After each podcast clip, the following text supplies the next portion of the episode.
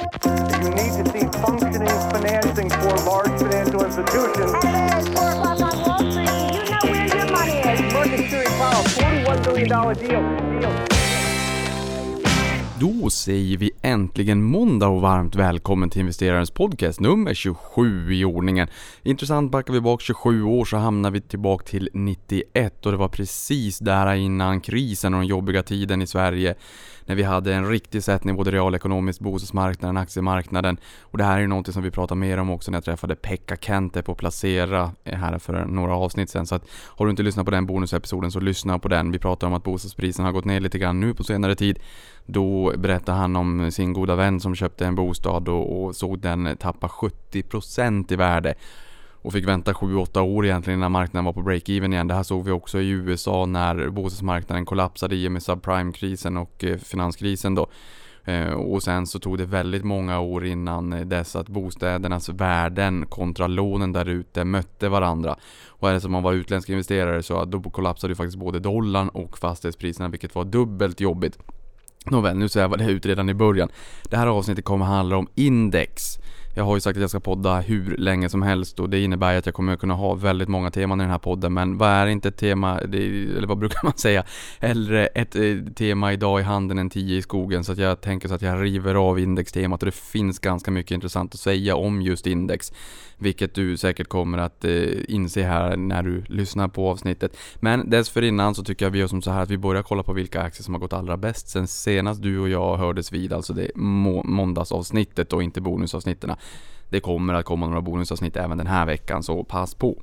Men tittar vi på OMXS30, alltså de 30 mest omsatta aktierna på Stockholmsbörsen, har du hört mig säga det några gånger, jag kommer säkert säga det några gånger till så hade vi en nedgång på minus 0,87% förra veckan. Även om fredagens avslutade starkt med en uppgång på plus 0,01%. Så där kan man säga att vi verkligen höll näsan ovanför vattenytan precis på håret. Och tittar vi vilken aktie då som har varit mover i veckan så var det Autoliv och de kommer ju alldeles snart att knoppa av V och ner då, så här, som är alltså affärsområdet eh, Electronics. Den aktiva säkerheten. De har haft en kapitalmarknadsdag i Stockholm som marknaden gillade och de eh, gjorde som så att man eh, tog den kapitalmarknadsdagen till USA helt enkelt i New York ehm, och här förra veckan. Ehm, så att den eh, pinade på upp 4,5% till. Sen tittar vi på OMXSPI, alltså Stockholmsbörsens breda index Large Mid Small Cap, så gick den ner minus 0,25 så att den klarar sig ju faktiskt betydligt mycket bättre än OMXS30 då. Och där hade vi Invio Technology som är um, Seamless Distribution va? Ta mig inte på orden. Seamless eller Seamless Distribution, tidigare innan var då Kinnevik som uh, pinnade på 105%. Den där rörelsen ska man ta med en nypa salt kanske och läsa på lite grann vad den beror på i sådana fall. Det är ju som så att ibland är det ju vissa bolag som pinnar på ordentligt. Ibland är det fundamenta, alltså att det finns skäl till det. Och ibland så är det ja, svårare egentligen att försöka hitta en rimlig förklaring till det. I det här fallet så tycker jag just, jag, jag vill mig minnas det jag såg i media också att man inte riktigt förstod uppgången. Men jag reserverar mig för att jag kan ha fel där. Sen har vi ju Dow Jones också som gick upp 2,03% och där var det McDonalds som eh, bjöd på en uppgång på 6,1% under veckan. Nasdaq plus 0,13. Där är American Electric Technologies, gick upp 102,7%. Samma sak här också med de här stora uppgångarna. Eh, S&P 500, de 500 största börsbolagen i USA, upp 1,17 och där var det faktiskt Under Armour som gick upp 15,9% Under Armour C. Den här aktien har haft det ganska jobbigt på senare tid men eh, har pignat på lite grann och sen sist men inte minst så har jag valt att inkludera ett nytt index Eh, i veckoavstämningen här och det är Eurostox 50 som är ett index med 50 blue chip-bolag i Europa. Och där var det Adidas som pinnade på upp 3,2% så det är lite fart under galoscherna på Adidas. Eh, sen ska jag också säga att hela Eurostox-indexet backade minus 0,64% under förra veckan. Så att vi hade minussiffror både i Sverige och Europa men positiva siffror då på andra sidan pölen i Amerikat. Ehm, och nu är vi ju också inne i juni, det var vi ju faktiskt även i förra avsnittet och då var det ju första juni. Men vi är inne i juni och det innebär att vi snart stänger första halvåret. Men det innebär också att det här är faktiskt den sämsta börsmånaden de senaste 18 åren. Snittnedgången har varit 2,1% och 61,1% av alla junimånader de senaste 18 åren har varit negativa. Det där blir lite intressant att se vad som händer i juni 2018 då och jag menar vi har ju minerat marken lite grann med tanke på G7-mötet i helgen. Eh, där Donald Trump inte riktigt håller med de andra industriella länderna och gärna nästan vill öka på handelshindren, eh, handelskriget som man pratar om. Så att det finns ju bränsle för ökade oroligheter, politiska oroligheter globalt helt enkelt. Vi får se hur den här sommaren klarar sig. Sommarmånaderna brukar ju vara stökiga. Vi får bara hålla tummarna på att det kanske blir en lite lugnare sommar i år då. Vi får se helt enkelt. Den som lever får se. Sen har jag också börjat att läsa om eh, Peter Lynch, One Up on Wall Street. Jag gillar ju den där boken och det är väl klart man kan hitta en ny bok och sådär också men eh, just nu håller jag på att läsa om den här och Ehm, en grej som jag reflekterar över det är ju att han har sagt att eh, man brukar prata om att man ska lyncha, alltså gå in i butiker och titta och runt omkring sig vad är det för produkter och tjänster folk använder, vad gillar man själv, är det mycket människor i butikerna och sådär och då kan man ju tycka, jaha, jo jo, fast om jag går in i en hm butik i Sverige, då vet ju jag att det där är ju en av typ 4000 butiker och de, eh, Sverige är ju den sjätte största marknaden. Så att, är det ens signifikant att titta på en butik i en mindre ort i Sverige? Nej, det kanske det inte är, men det har inte Peter Lynch heller sagt, utan han har sagt att det är ett bra sätt att faktiskt börja bli nyfiken, hitta bolag och läsa vidare. Eh, ibland tycker jag i debatter att man, man tar det som givet som en sanning att han har sagt bara att man ska köpa det man har runt omkring sig och gillar. Så är det ju inte och ibland är det ju skillnad på en aktie och på ett bolag. Man kan ju vara en, en väldigt Eh, nöjd konsumentkund till ett bolag men det behöver ju inte betyda att det är så att man ska köpa aktien för det och ibland kan det ju vara så att man är glad kund också för att priserna är riktigt, riktigt låga. Vilket innebär om man säljer homogena produkter att man kanske har obefintliga marginaler. Det finns sådana bolag på Stockholmsbörsen också. Sen eh, i Ekonomiekot så pratar man om att skogsindustrin boomar och jag citerar “Nu är vi inne i en högkonjunktur av sällan skådat slag” eh, där man säger att massapriser och miljardinvesteringar duggar tätt och att rörelsemarginalerna i skogsbolagen har vi inte sett sedan millennieskiftet på de här nivåerna. Så att eh, det är ju ganska intressant och vi har ju två stycken bolag, SCA och Holmen då. SCA är Sveriges näst största skogsbolag och Holmen på plats nummer fem. Eh, och Sveaskog då, som är statligt är på plats nummer ett. Så att för den som är lite nyfiken och intresserad så kan man läsa på sig lite mer om skog så att säga. Ehm, och sen har vi ju som jag var inne på här då ökad global oro efter haveriet på G, 7-mötet mellan USA och resten av gruppen som består av de sju största industrialiserade ekonomierna och där har vi även med ehm, EU då. Och där har man ju som sagt då antytt att USA vill trappa upp handelskriget och Trump ska också ha antytt att man inte accepterar att andra länder utför eh, eller utfärdar motåtgärder. Och det här är ju Ja, det är ju Trump i ett nötskal, men det känns ju lite olustigt om jag ska vara helt ärlig. Vi får väl se lite grann vad som händer. Det är väl ingen som vill ha ett globalt handelskrig, kanske förutom Trump då. Men nu är det hög tid för dagens tema och det är ju aktieindex. Sen kommer vi också komma in på indexfonder. Och vi kan väl säga aktieindex, det är ju en samling värdepapper då som man kombinerar och använder ofta som måttstock då. Och när man säger att börsen stiger eller sjunker så är det ju ofta ett index man refererar till då. Och, eh, då är det ju oftast det indexet som bäst representerar den specifika marknaden som man pratar om. Sen finns det ju indexfonder också och de har ju till uppgift att egentligen följa utvecklingen på ett givet index. Så det kan man väl säga att indexet är kanske karamellen och, indexfonden är väl en godispåse som väljer ut de här karamellerna och säger ja, det är de här vi ska följa helt enkelt. Och sen är det en billig, billig prislapp på det då.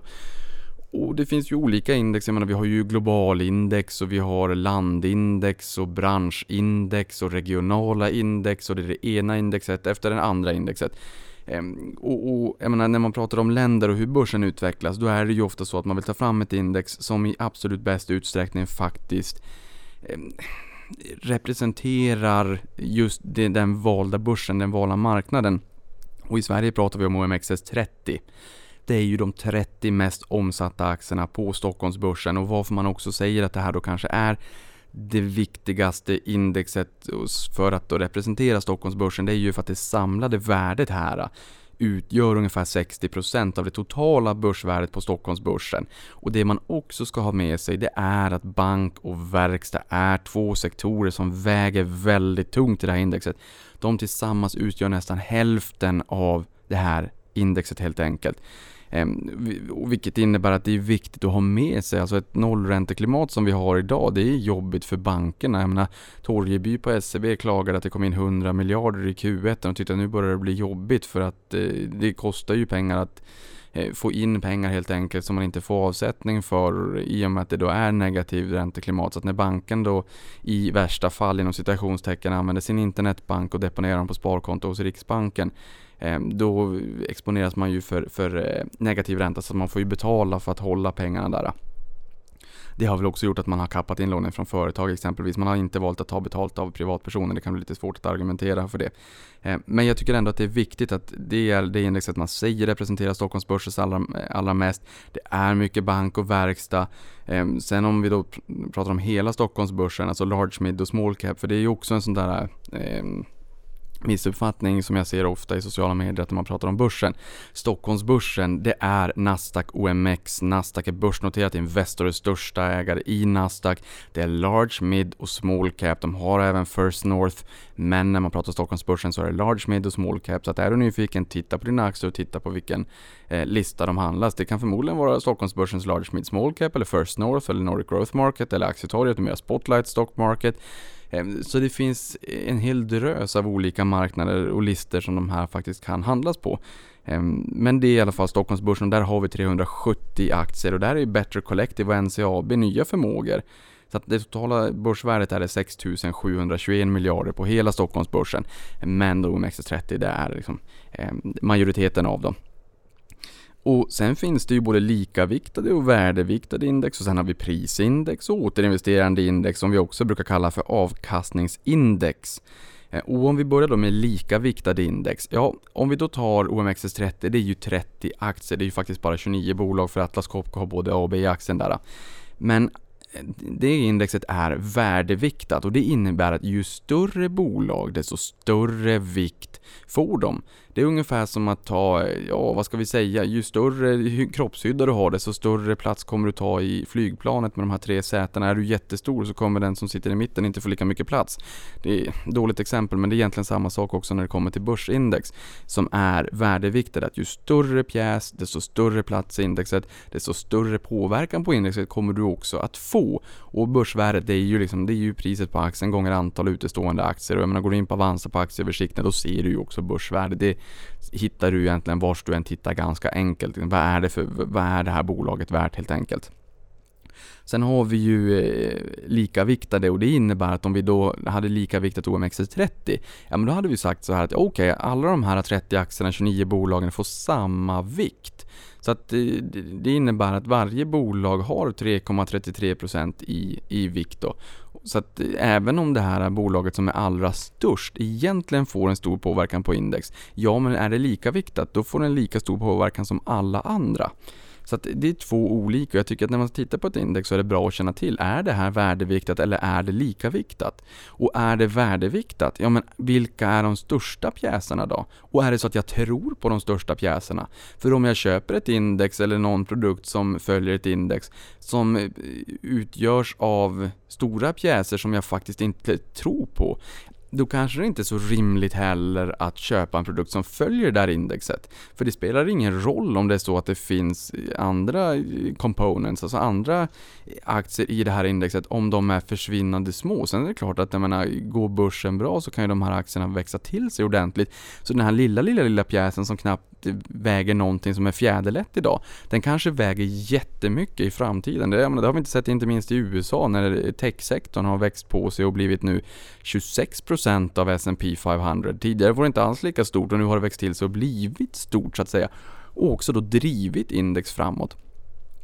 Men eh, poängen är här då att är det värdeviktigt att kika på vad som ingår där och om det är så att du tycker att det är intressant eller inte.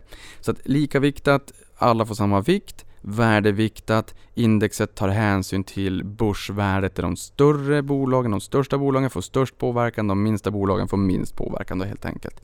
Och sen har vi ju prisindex och återinvesterande index Så här brukar man använda lite sådana här lingo, PI och GI. Så tittar du på ett index på, på namnet så kan det stå just PI eller GI. PI är price index och då tittar man bara på utvecklingen på aktierna, bara på kursutvecklingen. Och gross index eller GI då, det är ju återinvesterande index. Då tittar man alltså på att när man lägger tillbaka utdelningen och det är ju den en, det enda sanna sättet egentligen att titta på eh, avkastningen långsiktigt. Ni vet, som har lyssnat på mig under en längre tid, att eh, jag brukar dra upp Investor som exempel. Från 1987 när jag föddes så har en tredjedel av totalavkastningen kommit från kurstillväxt och två tredjedelar har kommit från återinvesterad utdelning. Så att utdelningen är viktig är du långsiktig i marknaden så är det fel i min mening att inte titta på ett återinvesterande index. Att, att, alltså att inte räkna med återinvesterade utdelningar helt enkelt. Och det intressanta, om vi tar Sverige då som exempel och återigen, vi börjar med vår hemmamarknad. OMXS30, eh, det är ju det vanligaste egentligen och det är det man inom citationstecken kallar för Stockholmsbörsen. Sen har vi OMXSPI också. Då kommer PI in där. Eh, det är ju hela Stockholmsbörsen, large, mid, small cap, alla 370 aktier numera. Sen om man vill ha återinvesterad utdelning, vilket är det sanna sättet enligt min mening då att räkna, så är det 630 RX. Och det RX står för Return Index. Eh, och vill vi ha OMXSPI fast med utdelningar, då finns det ett som heter 6PRX. Sen är det ju SIX som levererar både 630RX och 6PRX och Stockholmsbörsen har ju egna index också. Och där kan du gå in på nasdaqomxnordic.com och kika där. Det finns, eh, när jag tittade i min infronterminal så finns det närmare 170 index i Sverige och på Nasdaqs egen hemsida så har de någonstans i här och den 4 500 index. De har eh, själva index också som är eh, återinvesterande och följer både, eh, både OMXS30 och också hela Stockholmsbörsen så att säga. De kanske inte är lika vanliga men de finns där också. Och just det här med index är ganska intressant för att det finns i princip obegränsat antal index. Bloomberg i USA rapporterade i fjol om att det finns fler index i USA än vad det finns aktier. Och i, någonstans så har vi omkring 70 000 aktier globalt i världen och vi har runt 11 000 i, eh, i, i USA då helt enkelt. Så att det, det, finns riktigt många index. Jag menar både du och jag skulle teoretiskt sett kunna ordna ett index. Vi kan ha en idé om vilka bolag som ska ingå i vårt lilla index eller vår lilla godispåse som vi själva plockat ihop vid lösvikten i matvaruaffären. Och sen går vi till Stockholmsbörsen och säger att vi vill ta fram ett nytt index och sen så får vi betala för det självfallet.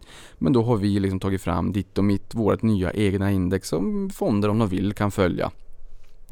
Det kan också vara så här att fonderna vill ta fram ett eget index som de känner mer representerar de bolagen som de tycker är vettiga för att man kanske tycker att det finns vissa svagheter i de index som finns i dagsläget. Då kan fondbolagen också gå och ta fram egna index och följa dem där. Det är en, en, kostsamt och betydligt mer krångligt kanske än att följa de index som redan finns i dagsläget, men det går helt enkelt. Ehm, och två andra index som jag kan tycka är ganska intressanta också vid sidan om här jag har pratat om det är OMXS30GI. Eh, det är ju OMX S30 Gross Index. Kan ju liknas vid eh, 630RX då, alltså det återinvesterande indexet. Och tar vi hela Stockholmsbörsen istället för eh, 6PRX så finns det ett som heter OMX S CAP CAPGI Gross Index då. Och det är ju också återinvesterande index för hela Stockholmsbörsen då helt enkelt. Så kontentan av det här lite grann, det är ju att det finns otroligt många index och som sagt i min infronterminal så hittade jag nästan 170 stycken bara genom att söka lite snabbt, 168 stycken för att vara exakt och det finns fler index än eh, aktier i USA då. Um, och sen har vi ju också när vi pratar Stockholmsbörsen, large, mid och small cap så finns det index som är både price index och gross index på varje lista också om det är så att man vill ha liksom, large cap, bara prisutveckling eller inklusive återinvesterad utdelning, mid cap likaså och small cap likaså då. Eh, och sen finns det ett annat index som jag tror att inte alla kanske känner till och det är ju First North 25. I fjol kom det in 115 bolag i Norden på börsen varav 79 var på First North. Det är mindre förmåga, de springer lite snabbare och också kanske lite senare i karriären kan ta på sig att faktiskt byta lista till Stockholmsbörsen till finlistan så att säga. Så att First North eller First North Premier blir liksom eh, farmalistan på något sätt. Och First North 25 i år då, där är det ju spelbolagen, alltså gamingbolagen för att vara exakt och extra tydligast, datorspel och konsolspel som har sprungit väldigt mycket. Det är THQ Nordic och Paradox då, den är upp 40% year to date. Så att när vi pratar om att Stockholmsbörsen är och balanserar kring nollan, ja det är ju en sann modifikation. Och det är ju för att vi pratar om ett index. Därför att sammansättningen, alla, allt som alla, man är inte starkare än den svagaste länken. Och eh, alla bolag i, i OMXS30 eller eh, OMXSPI då, ja, de har ju, det finns ganska många som har gått minus i år vilket innebär att index ligger och balanserar på nollan. Men tar man då First North 25 så är det ju upp 40% det är en, en ohygglig uppgång egentligen. Sen är det klart att risken är högre i de här bolagen. Men de handlas likväl i Sverige. Även om det inte är Stockholmsbörsen så är det i Sverige. Så det finns ju bolag som faktiskt går väldigt bra. Och det här är ju någonting som jag brukar tycka känns betryggande att även i de sämsta tiderna så finns det bolag som är sin egen lyckas med. Det kommer alltid finnas bolag oavsett marknadsklimat som lyckas växa organiskt och via förvärv och de vill se marginalexpansioner som tar sig ut i världen, som ger sig på nya geografier, som lyckas skapa aktieägarvärde. Och det här kan vara lite intressant också för jag menar vi fastnar vid, vid vissa index och jag menar jag förstår det fullt logiskt att vi fastnar vid OMXS30 i och med att den representerar i princip eh, de, de ja, 60% för att vara exakt av just Stockholmsbörsen så det blir det mest representativa indexet. Men om man bara lyfter på en eller annan sten här och var så kan man se att det finns bolag som går väldigt bra och har gjort det under många år. Så att när man pratar om index så är det oerhört viktigt att eh, fokusera och tänka på vilket index det faktiskt är man pratar om och att det finns flera stycken, att man har med sig det. Tittar vi på Norden då, om vi ger oss ut utanför Sverige, så de indexerna som är intressanta i exempelvis Danmark är OMX C25. Där byter man från OMX C20 till 25 där man väljer in fem nya bolag för att på ett bra sätt representera Danmark, danska börsen och de olika bolagen och branscherna som finns där. Danska börsen har växt ganska mycket på senare tid så därför väljer man nu också att faktiskt bredda och ta in ytterligare 25% bolag då från 20 till 25 för att få en bättre representation över hur den danska börsen faktiskt ser ut och vilka bolag och sektorer som faktiskt verkar där i. Sen har vi ju Norge då, där det är OSEBX som är de 68 mest omsatta aktierna i Norge och kan ju liknas vid OMXS30 då i Sverige. Men i Norge så är det 68 till antalet och tittar vi på hela norska börsen så är det ett index som heter OSEAX med 173 norska aktier då, så att de kanske kan likna OMXS30 och OMXSPI då i, i Stockholm. Och i Finland så har vi OMXH25, alltså Helsinki 25, Helsingforsbörsen då. Eh, de 25 aktierna som man väljer att ha i det indexet för att representera hur den finländska börsen ser ut och vilka unika karaktäristika det finns på den finländska börsen.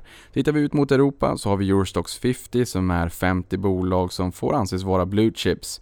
Eh, och i Europa, där i det här indexet så har vi Adidas, Allians, BMW, Deutsche Bank, Nokia, Airbus, LVMH, Unilever, Intesa San Paolo som Intrum nu har samarbete med, eh, med, med flera, med flera helt enkelt. Och det är väl eh, ett, när man tittar på Europa, ett ganska vanligt index faktiskt att, att titta på. Det finns väldigt många som vi har varit in på här, men det, det, här är ett som man tittar ganska ofta på. Sen har vi ju USA på andra sidan pölen också och de största där kan man väl säga kanske är Dow Jones som är de 30 mest omsatta och det är lite konstigt index. Det är anno 1896, det är USAs äldsta index. Men här tar man hänsyn till priset på aktien, vilket innebär att en aktie som har ett eh, pris som är högre Eh, får en större tyngd och en aktie som har ett pris som är lägre får en lägre tyngd i indexet. Man tittar alltså inte på börsvärdet, för en pizza kan man ju dela i i en del eller tusen delar och ett bolag, säg två bolag som har exakt samma börsvärde som är värt lika mycket. Om ett bolag väljer att eh, ha en aktie, en pizza, en aktie, så kommer den få ett större påverkan på Dow Jones än eh, det andra bolaget som har exakt samma börsvärde men väljer att slice upp sin pizza i tio delar. Vilket är ganska fascinerande egentligen. Eh, jag tror att det är nog ingen som förstår det här faktiskt. Eh, och det här är ju ett index som då grundades innan datorerna riktigt gjort sitt intåg och sådär också. Och nu tycker man ju i USA att ja, men vi är äldst, vi behöver inte ändra på oss, alla tittar på oss ändå i och med att vi då är äldst så att säga. Men eh, ta en sekund och fundera kring vad som hade hänt om Berkshire Hathaway A med ett börsvärde eller en, en aktie snarare, en aktiekurs över 300 000 dollar och vad som hade hänt om den hade varit i det här indexet. Jag hade den nyst och gått ner kanske 0,01% så hade förmodligen indexet kraschat, vilket är ganska fascinerande fascinerande. Eh, så eh, funkar ju inte indexsammansättningen nu för tiden, men det gör det i Dow Jones och det är viktigt att känna till det här också att det är en ganska konstig eh, me mekanism som ligger bakom det här indexet. Sen har vi Nasdaq som är teknikbörsen och har ju också en, en svensk ägare i form av Investor, svensk storägare. Det är inte de som äger Nasdaq själva, självfallet då så att säga. Eh, där finns det 2135 aktier och man brukar ju säga att det är teknikbörsen och det kan ju vara lite synd för Sverige också då att Spotify gick till Nyse, New York Stock Exchange som kanske är lite mera blue chip-bolagen, lite mer gamla uvarna och Nasdaq lite mer de här nya moderna teknikbolagen så att säga om man ska prata om någon form av karaktäristika eh, differens mellan de här två som är blue chips på Nyse. Ehm, men det är teknikbörsen Nasdaq då. Sen har vi S&P 500 som är de 500 största börsbolagen i USA och det intressanta här är att indexet S&P 500 har gått upp 69% de senaste fem åren. Men 270 av de här bolagen, eh, eller 54% av indexet då, har slagit S&P 500 under de här fem åren. Topp 10 av de här bolagen på S&P 500 har gått upp 996% i snitt. Och tar vi topp 100 för att få en lite mer rättvis bild, ja då har vi en uppgång i snitt på 325% gentemot S&P 500 och deras 69%. Och min poäng här, det är att det är ofta en diskussion om att indexfonder är absolut bäst och att man inte ska försöka cherrypicka eller hålla på med stockpicking och bygga sin egen aktieportfölj. Och jag skulle vilja säga det är inte svart eller vitt. Ehm, för ett index är ju ett index, alltså det är ju alla, det är ju samtliga bolag och det kan ju finnas vissa bolag som man inte alls tror på deras framtidsutsikter. Och jag menar, så fort du plockar bort något bolag då som du inte tror på och toppar laget som man brukar säga inom sportvärlden, ja men då har du ju gett dig in i stockpicking-världens eh, fantastiska jaktmarker. Vilket innebär att då är du ju inte en indexjägare längre och jag menar index det är jättebra för de allra flesta och jag menar det är ett jättelätt sätt att få en billig exponering också mot börsen. Och aktien är ju det tillgångslaget som har gett bäst avkastning historiskt. Det, det, det är liksom där pengarna gymmar på allra bäst. Men det kanske inte förtar det faktum att det kan vara ganska lönsamt också att faktiskt försöka sätta ihop sin egen aktieportfölj själv om man tycker att det är roligt. Och det är det min poäng är här också, att visa på hur indexen har gått på senare år och samtidigt då hur många bolag som faktiskt har slagit sitt index och hur många som har gått upp väldigt mycket. För jag menar, indexet dras ju ner av surdegarna helt enkelt. Medan de fina bolagen, ja de får ju inte riktigt 100% gratitude för sin, sin performance i och med att de då dras ner av snittet av de andra bolagen i det här indexet så att säga. Tittar vi på Nasdaq 100 så har den gått upp 139% på fem år och Nasdaq 100 är de 100 största börsbolagen i Nasdaq X Financial, så ingen finans där i. Eh, och där har 42 bolag presterat bättre eh, under de här fem åren ändå, i förhållande till Nasdaq 100s egen performance, alltså hela indexet upp på 139%. Och topp 10 där av de här 100 har avkastat 694% istället för 139. Och topp 20 har avkastat 501%. Så att jag vill bara poängtera där att det, och jag menar, det tar vi även OMXS30, det är värdeviktat. Det, det, anledningen till kanske varför OMXS30 har gått ganska halvtaskigt på senare år i Sverige, för jag menar vi är inte upp jättemycket och de senaste tre åren i Sverige har varit riktigt, riktigt mediokra i ett historiskt perspektiv. Så menar, om vi tittar sedan 98 så har det, det normala har varit en börsuppgång eller en börsnedgång på över 10%.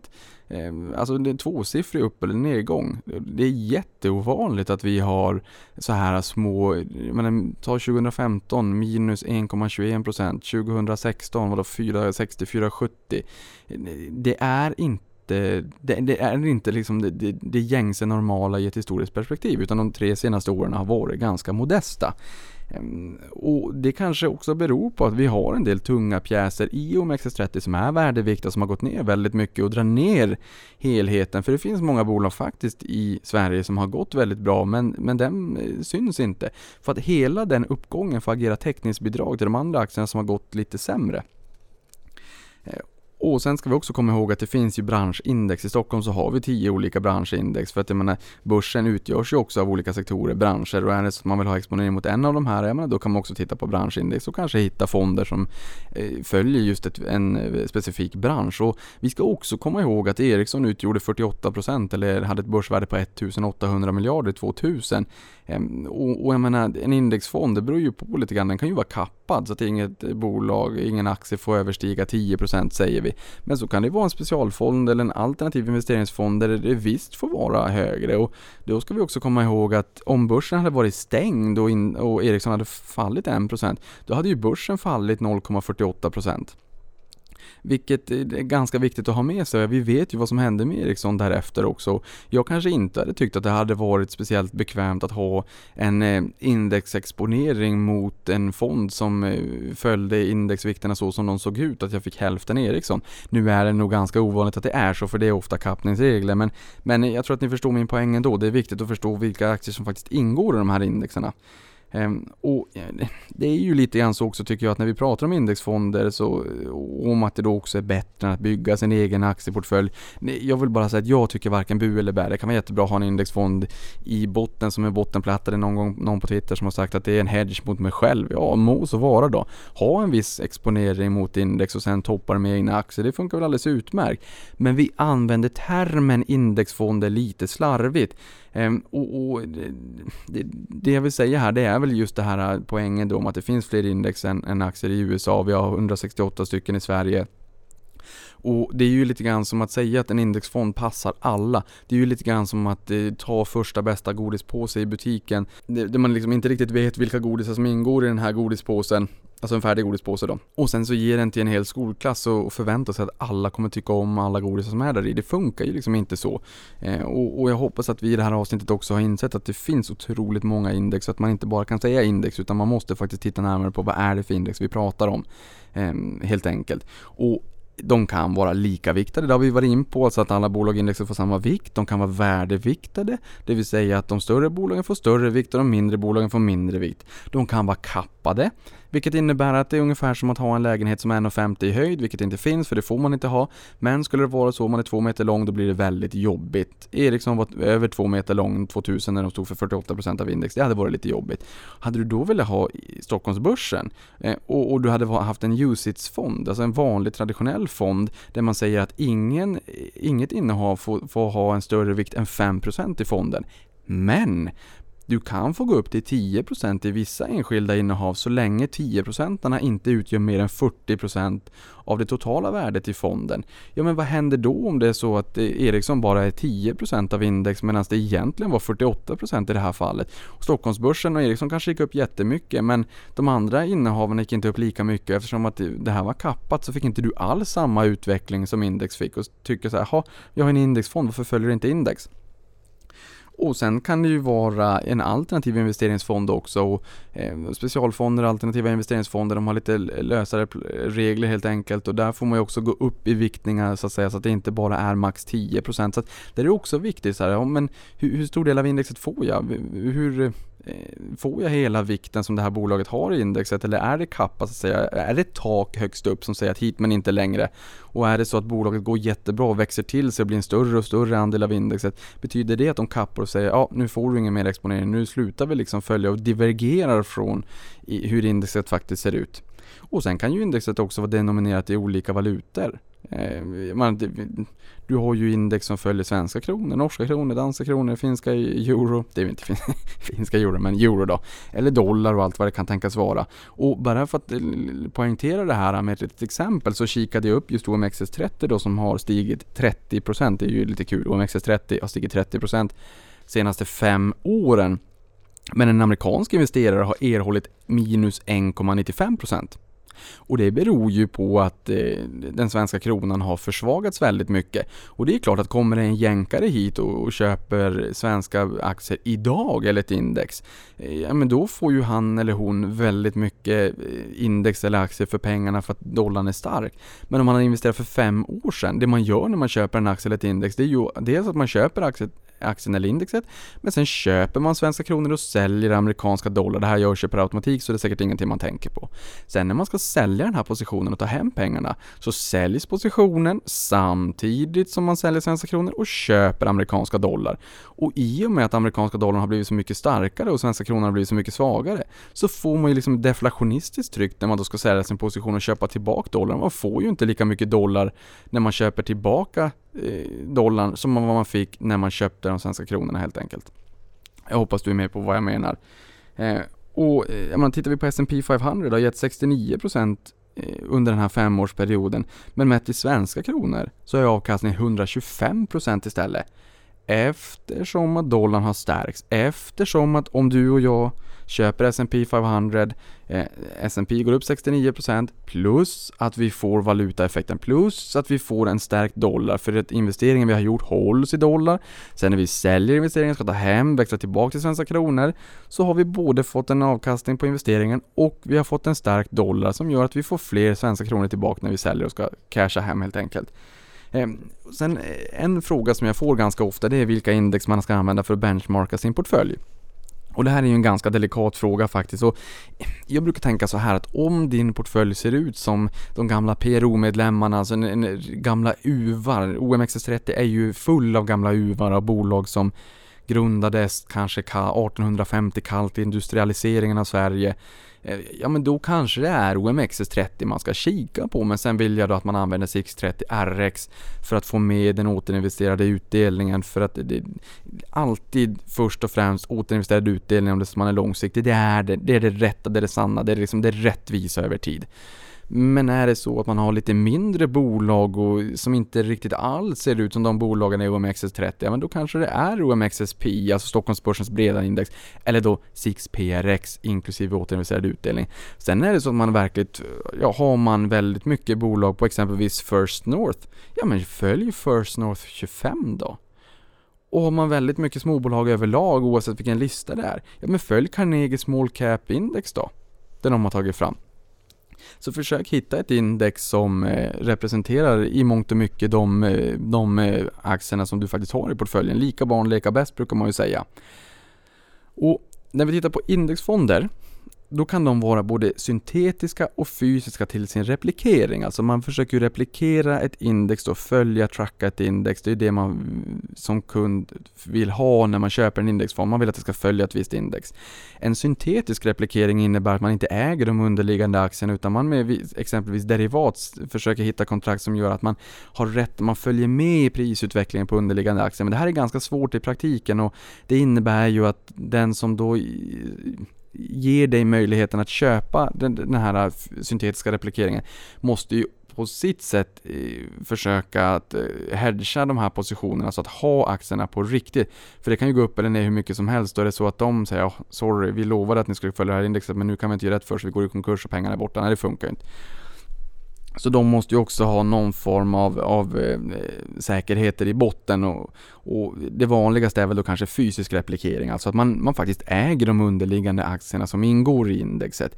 Ehm, och det är ganska mycket manuellt arbete bakom det här och sen har man ju transaktionskostnader också. För jag menar, så OMXS30 som exempel, den omviktas ju två gånger om året eh, nu i juni och december. Och Eh, nu såg vi att Fingerprint åkte ut och Hexagon åker in och det sker ju från eh, första eller om det var andra juli då så att det, det, trädde ju, det är en omviktning i juni och december och sen så träder det kraft eh, uppenbarligen då i början på juli och det måste väl bli i början på januari då också.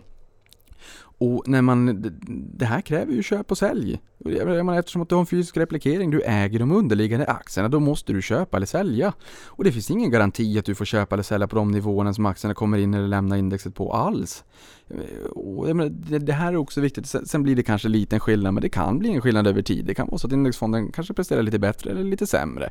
För att, eh, ja, de måste helt enkelt kunna köpa på sig den, de aktierna som faktiskt ingår i indexet. Och, och det kräver ju att man gör det på så bra kurs som möjligt som är så nära den officiella kursen som var som möjligt helt enkelt.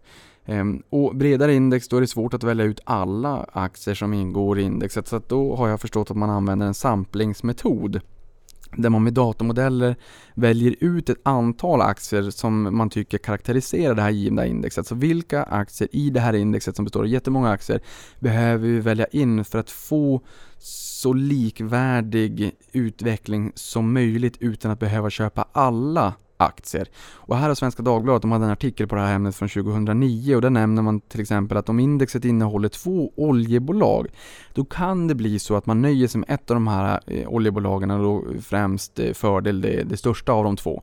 Men sen kan det ju vara så här då att om det här mindre bolaget går fantastiskt fenomenalt bra och växer på sig som tusan eh, ja, då kommer du inte riktigt få den, den, den eh, utvecklingen på, som det här bolaget ger då i och med att man har aktivt valt bort det här eh, via den här samplingsmetoden.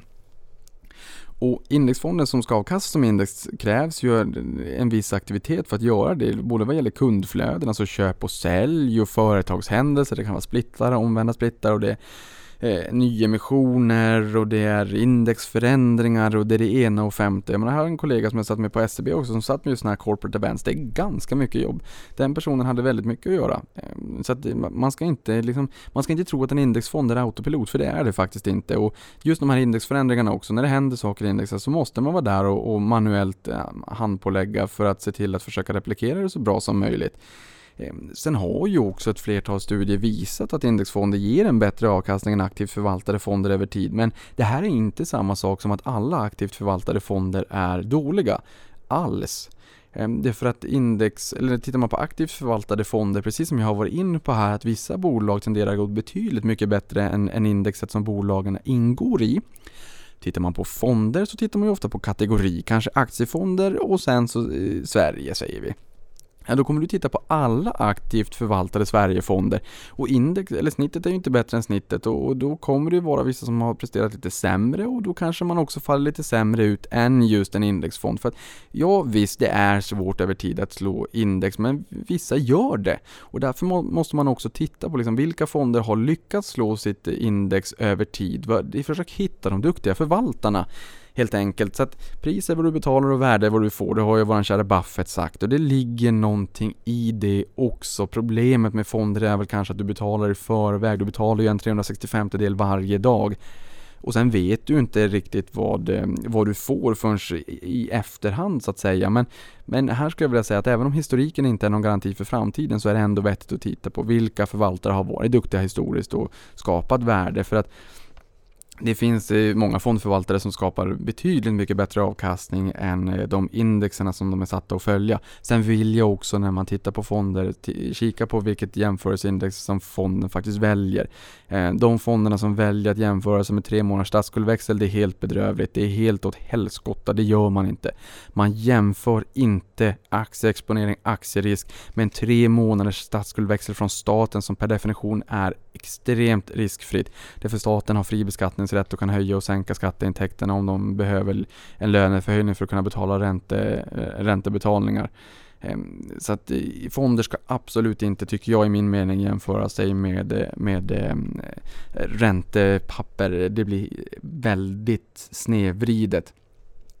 Eh, sen är det ju så också att avgiften i index, indexfonden påverkas. Att det man kan göra det är ju att kika på Avanza på fondlistan och de indexfonderna som är då Sverige och sen indexfond. Kika på de indexfonderna som finns där och försök hitta den då med absolut lägst avgift. Och förvaltningsavgiften, ja men det är ju den avgiften som man betalar till fondbolaget för att de ska gå upp på morgonen och gå till jobbet och göra sitt jobb helt enkelt. Aktivt förvaltade fonder ska ju försöka hitta guldkornen på börsen och slå sitt jämförelseindex och indexfonderna, ja men de ska ju helt enkelt följa det indexet som, eh, som är, de är satta att följa. Och då är det här med som jag sa då att med corporate events när det, när det är vissa företagshändelser och när det är omviktning och sådär så ska de se till att vara på tårna. Så att man, man kommer in på så bra kurser som möjligt så att man faktiskt representerar det indexet som man då gör. Det är det ena. Det andra det är ju den årliga avgiften och där ingår det ju en hel del annat också. För det finns ju kostnader för att eh, bedriva den här eh, förvaltningen också. Det kan vara ja, förvaltningskostnader, marknadsföring, försäljning, administration, redovisning, legala kostnader, revision, registerhållning, fondens förvaringskostnader hos förvaringsinstitutet och tillsyn. Så att eh, de läggs ju på toppen också. Men däremot så vill jag säga att när jag kikar på indexfonderna på Avanza alltså alla de eh, som vi har då i vårt sortiment så vill jag säga att skillnaden egentligen eh, procentuellt mellan eh, förvaltningsavgiften och den årliga avgiften den kan vara lite hög.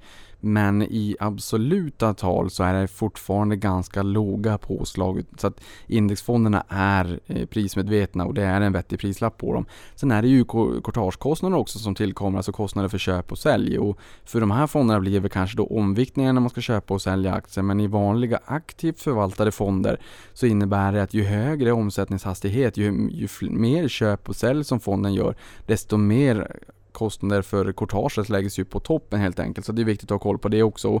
Eh, hela min poäng med det här avsnittet är ju då om man, om man pratar just indexfonder så är det otroligt viktigt att, att, ha koll på vilket index som är underliggande i den fonden man väljer. Och kikar jag på de indexfonderna vi har på vår sajt då så ser jag att Aktiespararna Topp Sverige ligger i botten på minus 1,74% senaste året medan Handelsbanken Sverige OMXSB index ligger på plus 1,37% intressant där är ju att Aktiespararna Topp Sverige ska ju följa OMXS30. Avanza Zero följer 630 RX, alltså återinvesterande. Och eh, OMXSB-index då i Handelsbankens indexfond över Sverige följer OMXSBGI som är OMXS Stockholm då eh, Benchmark Gross Index och det är de 80 till 100 största och mest omsatta aktierna på Stockholmsbörsen. Så inte OMXS30 de 30 mest omsatta aktierna utan de 80 till 100 mest omsatta aktierna. Och det här är den indexfonden som har gått allra bäst senaste året. Eh, så att egentligen då från minus 1,74 till plus 1,37, det är ganska stor skillnad. Eh, speciellt över tid också. Så att jag menar, med det sagt så vill jag bara säga att kika gärna på indexfonder, kika på vilka som har gått bäst, men gör inte som eh, en viss tidning skrev här för en tid sedan att Avanza Zero var dålig och sämst i sin kategori. Ja, dels så jämförde man ju kategorin i, i, i en felaktig kategori, ehm, eh, vilket gör att jämförelsen skevar lite grann och sen så kan en indexfond som är gratis inte vara sämre än det indexet den trackar om det inte är så att eh, man har varit riktigt dålig på det här med företagshändelser och köpa och sälja vid omviktning och sådär. Men Avanza Zero har faktiskt historiskt till och med gått lite bättre än det indexet den är satt att följa. Så att när man ser i tidningen att det står att eh, Eh, Avanza Zero är eh, sämre, eh, bland de sämre liksom indexfonderna i sin kategori, då kan man dra öronen åt sig och fundera, hmm, är det fonden som är bekymret eller är det skribenten och eh, sättet man utvärderar dem på som är lite haltande och i det här fallet så var det det sistnämnda då. Men sen ska vi också tillägga att många av de eh, stora eh, bolagen som ingår i OMXS30 har haft en lite sur utveckling. Nu har det börjat picka på sig lite grann på senare men har ändå haft en lite sur utveckling och det här tynger ju ner, speciellt om man kollar på lite längre sikt för att de gamla PRO-medlemmarna i OMXS30 har haft det lite jobbigt i förhållande till sina yngre förmågor som springer lite snabbare om man tittar på ett bredare index. Därav jätteviktigt också att kika på vilket index som faktiskt ingår. Ehm, men om vi tar då kort och gott, fördelarna med indexfonder det är att det är billigt. Det är väldigt billigt får man ju säga. Eh, och jag menar, ta en eh, vanlig aktivt förvaltad fond som kanske ligger på 1,2, 1,3, 1,4 procent och sen kan du hoppa ner kanske till, till 0,2 procent. Det gör en enorm skillnad över tid om man pratar om en, en livscykel på, på börsen. Och sen är det ju så att du vet ju vad du köper också. Jag menar, det, det, brukar man prata om kanske om man går på McDonalds, även fast det inte kanske är världens godaste mat och sådär. Men är man utomlands och jag, menar, jag kommer ihåg en gång när jag var i Bangkok då, då var det friterade syrsor i gathörnen och det, så här, det är säkert jättegott men jag tyckte att det var lite läskigt sådär i alla fall. Så att när jag såg det här äh, McDonalds äh, varumärket på avstånd så fick jag en sån god magkänsla att ah, dit ska jag. Även om jag nog inte hade fått samma känsla om jag hade varit här hemma i Stockholm då. Men det är ju lite grann återigen på det här, du vet vad du köper. Det gör du inte om du köper en aktivt förvaltad fond. Men du kan titta på track record om den här förvaltaren har varit duktig historiskt eller inte. Men du vet ju inte exakt vad du kommer att få. Du betalar i förväg och du vet inte vad du kommer att få. Nackdelen är att du kommer ju aldrig få mer än index. Du kommer aldrig få mera än snittet. Du kommer aldrig kunna toppa laget och sen är det klart att det är enklare sagt än gjort men du kommer aldrig ha den möjligheten. Du avsäger den helt och hållet. Och du kommer att få en exponering i mångt och mycket mot stora bolag med bra historiskt track record. Men det är ju PRO-liga, det är ingenting som säger att de här affärsmodellerna kommer vara de som är vinnare going forward. Det poppar upp ganska många yngre bolag som växer väldigt snabbt och det vet vi också att mindre bolag tenderar att springa lite snabbare över tiden än de större bolagen. Det är för att man har mer att göra, man orkar växa organiskt, man kan växa via förvärv, man kan eh, få en skalfördel när man blir större, man får bättre marginaler, man kanske ger sig ut i vida världen till nya geografier idéer, nya vertikaler. Eh, det finns mycket mer att göra på mindre bolag men samtidigt så kanske de också svänger lite mer och är lite, lite jobbigare att, att äga i sämre tider när det skakar till på börsen. Ehm, och sen så är det ju kappade indexet, de ger ju inte den exakta bilden, men det kan ju vara vissa bolag som kanske väger lite tyngre än vad de gör i ett index för att det är kappat helt enkelt. Ehm, och sen så vid indexfonder så ska vi komma ihåg transaktionsavgifter, de ingår ju inte i den årliga avgiften, men jag sa ju det alldeles nyss att de är ändå ganska låga. Ehm, och sen en annan poäng är ju också att den här siffran non-farm payroll som vi fick den 2 februari i år som stökade till det ordentligt i marknaden och skapade jättefall på börserna 5 februari där på måndagen. Ehm, ja, är det så att vi i mångt och mycket använder indexfonder och ETF, eh, passiva ETF-fonder så blir det jättemycket passiva flöden och det blir en tsunami av funny money som inte bryr sig om värdering och fundament fundamenta utan om det kommer in mera pengar i en indexfond, ja men då måste den ju köpa på sig de bolagen som ingår i indexet så att det kan bli uppblåsta värderingar och det kan också bli eh, väldigt undervärderat så att säga vid sämre tider när alla vill ut samtidigt. Men det här är ju något som också kan gynna stockpicken. Eh, och sen kan det också bli kraftiga rörelser för aktier som åker in eller ur indexet också. Och det här har vi, vi har sett det här tidigare, vi såg det i februari också. Det var liksom flöden som inte riktigt var strängkalkylerande nyttomaximerande. Eh, och den här typen av investeringar växer väldigt kraftigt så att vi kommer nog förmodligen att se ännu större och kraftigare svängningar och, och ibland kan se flöden som vi känner att men det där är eh, det där är ju inte riktigt rättvist i förhållande till värdet på det bolaget. Det faller jättemycket. Ja, men så kommer det att kunna bli för det blir mer och mer passiva flöden helt enkelt. Och sen har vi då, om vi tittar på OMXS30, eh, så har den stigit 30,43% senaste fem åren. Och tar vi OMXS30 GI då, Gross Index har stigit 56,7% om vi lägger tillbaka den återinvesterade utdelningen. Men det intressanta här är ju också när man säger att man då ska ha en indexexponering och, och att det är mycket bättre. Ja, men 18 av 30 aktier i OMXS30 har presterat bättre än indexet senaste fem åren om man räknar med utdelningen då. Indexet är värdeviktat och de tunga sura pjäserna tynger ner. Bäst avkastning har faktiskt Boliden bjudit på, skrällande nog. Men det är ju också ett, ett väldigt cykliskt bolag, så när det går bra går det väldigt bra, när det går dåligt så går det nog väldigt dåligt. Den har gått upp närmare bestämt 265% och sämsta bolagen är Getinge på minus 46%, Fingerprint på minus 31% och H&M på minus 28% och Ericsson på minus 5%. Ehm, men de 18 bolag som har gått bättre än index har avkastat 112% istället för OMXS30s 56,7% inklusive utdelning. Det är alltså 16,21% jämfört med OMXS30s 9,39. Det är en enormt stor skillnad. 6 procentenheter ska man få det varje år till pensionering med ett vettigt sparande. Då behöver man nog inte fundera så mycket mer sen. Det gör en, en enorm skillnad över tid och topp 10, eller en tredjedel av aktierna i OMXS30 har avkastat 169%, alltså 21,9 nästan 22% om året. Det är världsklass. Det är, vi brukar prata om Latour som det finaste investmentbolaget på Stockholmsbörsen som har gett en 22-23% om året sedan eh, sen 1985 och vi pratar även med, om Warren Buffett som har eh, gett en avkastning till sina aktieägare norr om i högre 20% spannet varje år. Men det här är eh, extremt bra siffror och det, det, visar ju också på, det är klart det är jättesvårt att veta vilka bolag som kommer gå jättebra eh, kommande fem åren och Boliden kanske inte är ett bolag som jag hade köpt heller för jag tycker att det är väldigt cykliskt. Eh, men det visar ändå att det, det, finns en marknad för de som vill kalla sig stockpickers och vill hitta sina egna aktier och köpa in i portföljen. Och om börsen blir sur och faller så kan du köpa mer de bolag som du tycker är väldigt fina. För jag menar ibland, typ som finanskrisen, då föll börsen och aktierna jättemycket. Och till och med när man går in på sådana här lyxbutiker, de varumärkena, Gucci, Prada, Louis Vuitton och de, som de där, de sänker ju i princip aldrig sina priser. Men det hände faktiskt under finanskrisen när riktigt fina bolag slaktades och där kanske man vill vara och fiska upp dem snarare än än eh, svensk mellanmjölk. Ehm, så att, ja, och sen jag menar, tar man aktivt förvaltade fonder också, säg ett snitt på 1,4%. Den fonden måste ju överprestera sitt index med 1,4% varje år bara för att vara på break-even. Den måste gå upp 2,8% om året för att leverera 1,4% mer än sitt jämförelseindex. Att de har ju liksom det här lite grann emot sig. Men jag vill ändå bara återigen säga det som jag sa alldeles nyss. Det finns definitivt eh, förvaltare som är extremt duktiga på att skapa fondandelsvärde. Eh, eller fondägarvärde eller vad man ska säga. Jag brukar säga aktieägarnytta ju.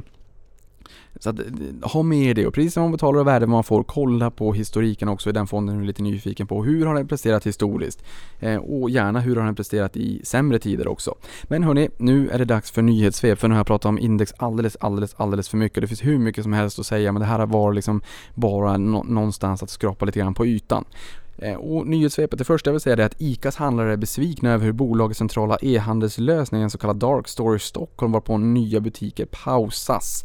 Dagligvarubranschen omsatte 272 miljarder i fjol och cirka 7,2 miljarder av dem, eller just 2,5% var e-handel. ICA, mm, fristående handlare, har mycket makt, mycket att säga till om, inte nöjd kring det här, nu pausar man, vi får se vad som händer, det är många aktörer i marknaden som springer fort. Och jag vet att många säger att ja, men det här med dagligvaruhandel, man måste alltid äta och det är nästan som ett oligopol. Det är Axfood och ICA och sen så finns det ju Coop och, och, och ett antal andra aktörer. Ja, fast det är ingenting som säger, man tänker liksom att de har ju allt det här, de har ju kunden, de har butikerna och de har logistiken distributionen. Men det är ingenting som säger att det här är sanningen i framtiden. Det kan mycket väl komma spelare som faktiskt slår ut de här och skapar egna distributionsnät. Eh, vi, vi ska inte vara helt säkra på att det är en helt ogenomtränglig vallgrav. Det är svårt att tänka så idag, men jag tror att man ska ändå öppna upp för att dagligvarukartan i Sverige om 10-15 år kan se betydligt eh, annorlunda, mer annorlunda ut än vad den gör idag, även om det nog är ganska trögrörligt i alla fall Sen har vi Ericssons förra VD Hans Westberg som får toppjobb i USA när han får axla rollen som VD för USAs största telekombolag Verizon. Ehm, och han fick ju lämna svenska Ericsson och blir nu kapten för en viktig kund för Ericsson i samband med utrullningen av 5G. Tilläggas bör att eh, börsvärdet för bolaget han nu ska ratta är 1700 miljarder jämfört med Ericssons 200 miljarder. Så det är ett mycket större bolag helt enkelt. Eh, grattis eh, Hans! Sen har vi Skistar höjer liftkortspriserna rejält inför kommande säsong. Aktien är upp 23,4% year to date och tilläggas bör att bolaget har haft en positiv marginaltrend, alltså rörelsemarginal sedan 2014. De har också varit ganska duktiga, tycker jag, på att försöka kapitalisera på sommarmånaderna och hur... Jag menar, det, det är mycket, exempelvis mountainbiking har ju slagit ganska mycket. Det finns en del trender som gör att man kanske kan börja kapitalisera mer också på sommarmånaderna som traditionellt sett kanske då är lite sämre för att det är ju skidor man ändå eh, har som huvudinriktning. Sen har vi Better Collective, ett danskt betting affiliatebolag som noterades på Stockholmsbörsen i fredags och priset var 54 kronor att jämföra med intervall 48 till 58. Vi gillar inte intervall, sluta med det. Aktien stängde på 68 procent vilket ger ett marknadsvärde på strax över 2,7 miljarder. Sen har vi kinesiska Alibaba, noterat i USA och i en ny satsning på AI inom jordbruk som de kallar för ET Agricultural Brain. Tekniken kommer att möjliggöra övervakning av grödor i realtid samt ge information om deras hälsotillstånd.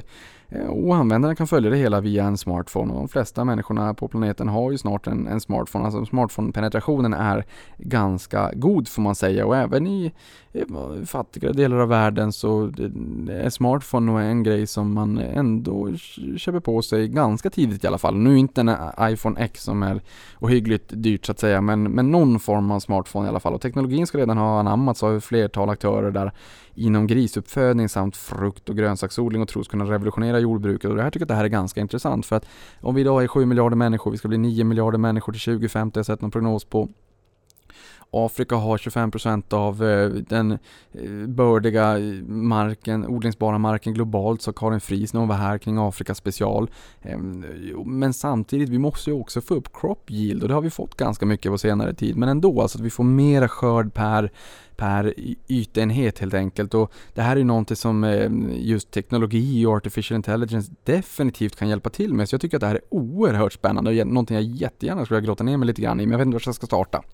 Sen har vi Qliro som rusade 26% på besked om att bolaget kommer att dela upp Incrome i tre bolag, Qliro Financial Services, Nelly och CDON Marketplace. Och det här är något som marknaden pratat om ganska länge samtidigt som bolaget förstört aktieägarvärde. Man kan ju säga att aktierna faller 75% sedan toppen 1 mars 2012 och har backat 27% i år trots den här uppgången. Men eh, nu kanske man kan synliggöra värden så det är ju bara att gratulera de som sitter på aktien och fick en, en välbehövlig skjuts uppåt då. Sen har vi mikrobloggen Twitter eh, som jag själv är ytterst aktiv på under eh, hashtag, ja inte hashtag i och för sig, investeraren då. Eh, så twitter.com investeraren. Där inkluderas de nu i S&P 500 efter att ha tagit Monsantos plats som har fått ett bud på sig. Eh, och MarketWatch-kolumnist eh, Mark Halbert menar att det kan vara en säljsignal att peka på studier som visar att när bolagen har kommit in i S&P 500 eller SPX som är tickern så har de underperformat de närmsta åren. Säger ju självfallet ingenting om hur Twitter kommer eh, utvecklats. utvecklas. De har ju kanske underperformat lite grann på egna meriter den senaste tiden, men han tyckte det i alla fall. Sen har vi Amazon som överväger att erbjuda försäkringar tillsammans med smarta produkter, något som fick försäkringsbolagen i USA att falla. Ehm, och bolaget har själv valt att inte kommentera de här ryktena, men vi har ju sett det även när de skulle ge sig in i apotekssvängen, i dagligvarusvängen med mera, med mera. Hur bolagen får det lite jobbigt och blir, när aktieägarna får kalla fötterna när eh, Amazon har sagt att man ska ge sig in i en ny bransch.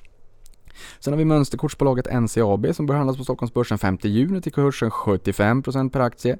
Och när veckan stängde så var aktien uppe i 75,04. Ja! Bra jobbat! Eh, Starbucks tidigare VD och nu ordförande Howard Schultz, eh, som har varit med sedan tidigt 80-tal och tagit Starbucks till det det faktiskt är idag, kliver av. Och nu ryktas det om att han ska ta över, eller kandidera till presidentposten. Det här är rykten som har förekommit tidigare också som jag förstår det. Och hörni, sist men inte minst så är det så att amerikanska Lowe's höjer utdelningen för 56 året i rad och är alltså en dividend king som har lyckats höja utdelningen 50 år i rad minst då. Eh, och den här kvartalsutdelningen höjer man med 17% vilket ger en direktavkastning på 2%. Och där är dagens avsnitt slut. Så jag hoppas att du fick lite mera kuriosa-kött på benen och en lite mera input kring vidare reflektioner och diskussion just kring index och indexfonder och hur man ska tänka aktiv versus passiv förvaltning och att det kanske ändå finns eh, en viss fin sannolikhet till att man faktiskt kan slå index över tid om det är så att man vill det. Hörrni, nu önskar jag er en riktigt trevlig solig vecka och sen så hoppas vi att vi får en positiv avkastning också. Avkastning på dig! $41 billion deal. deal.